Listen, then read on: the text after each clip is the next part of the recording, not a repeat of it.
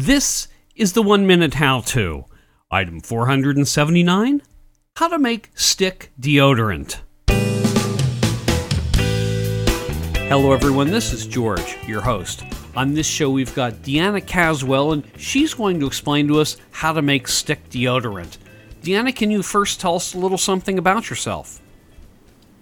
Well, my name is Deanna, and I live in Collierville, Tennessee, with my husband, three children, two goats, and nine chickens. It was 10 earlier today, but now it's nine. Too bad. Chicken down. Okay, Deanna, if you're ready, then you've got 60 seconds. Okay, well, to make stick deodorant, you need three things you need cornstarch, baking soda, and coconut oil, which you find in the baking row near the shortening. Okay, you need one quarter cup of cornstarch, one quarter cup of baking soda, and about two tablespoons of coconut. oil. And you basically just stir them together and keep adding cornstarch and coconut till you get the consistency you want, which is going to be something like silly putty. And then you take a regular deodorant container, stick deodorant container that is empty, and you cram it down in there and squish it real tight. I like to stick it in the refrigerator for about an hour to get the coconut fat cooled down again so it makes a good solid stick. And then you're ready to go. Now, quality wise, how would this compare with your typical store bought deodorant? Well, we've found that it is much superior to the typical store bought deodorant. Don't know why, but in recent years it seems the amount of aluminum or whatever active ingredient in it has declined. And I had a lot of friends and family complaining about having to need to reapply later in the day. And so when I was experimenting with this and passing it around, everyone remarked that it worked much better and lasted longer. And additionally, they felt good about it because it didn't have aluminum in it.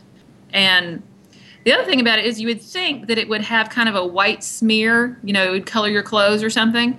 But it, if you use a really light hand, it's invisible and it won't color anything. If anybody gets a stain or a smear, they're putting on too much or they just need to add some more cornstarch.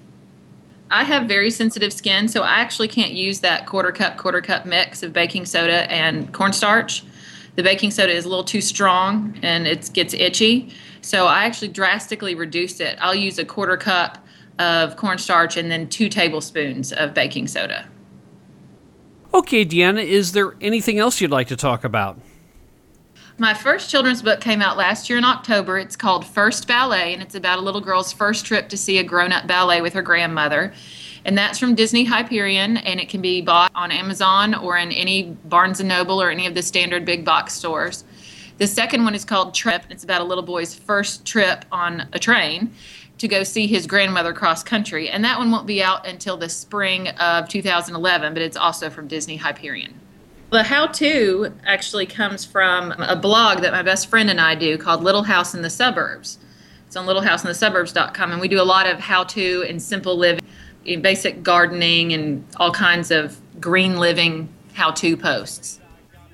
I'll make sure I get a link to that on uh, one minute how to.com show notes. Good. Deanna, thanks a lot. I do appreciate it. Oh, you're welcome. Thank you for interviewing me.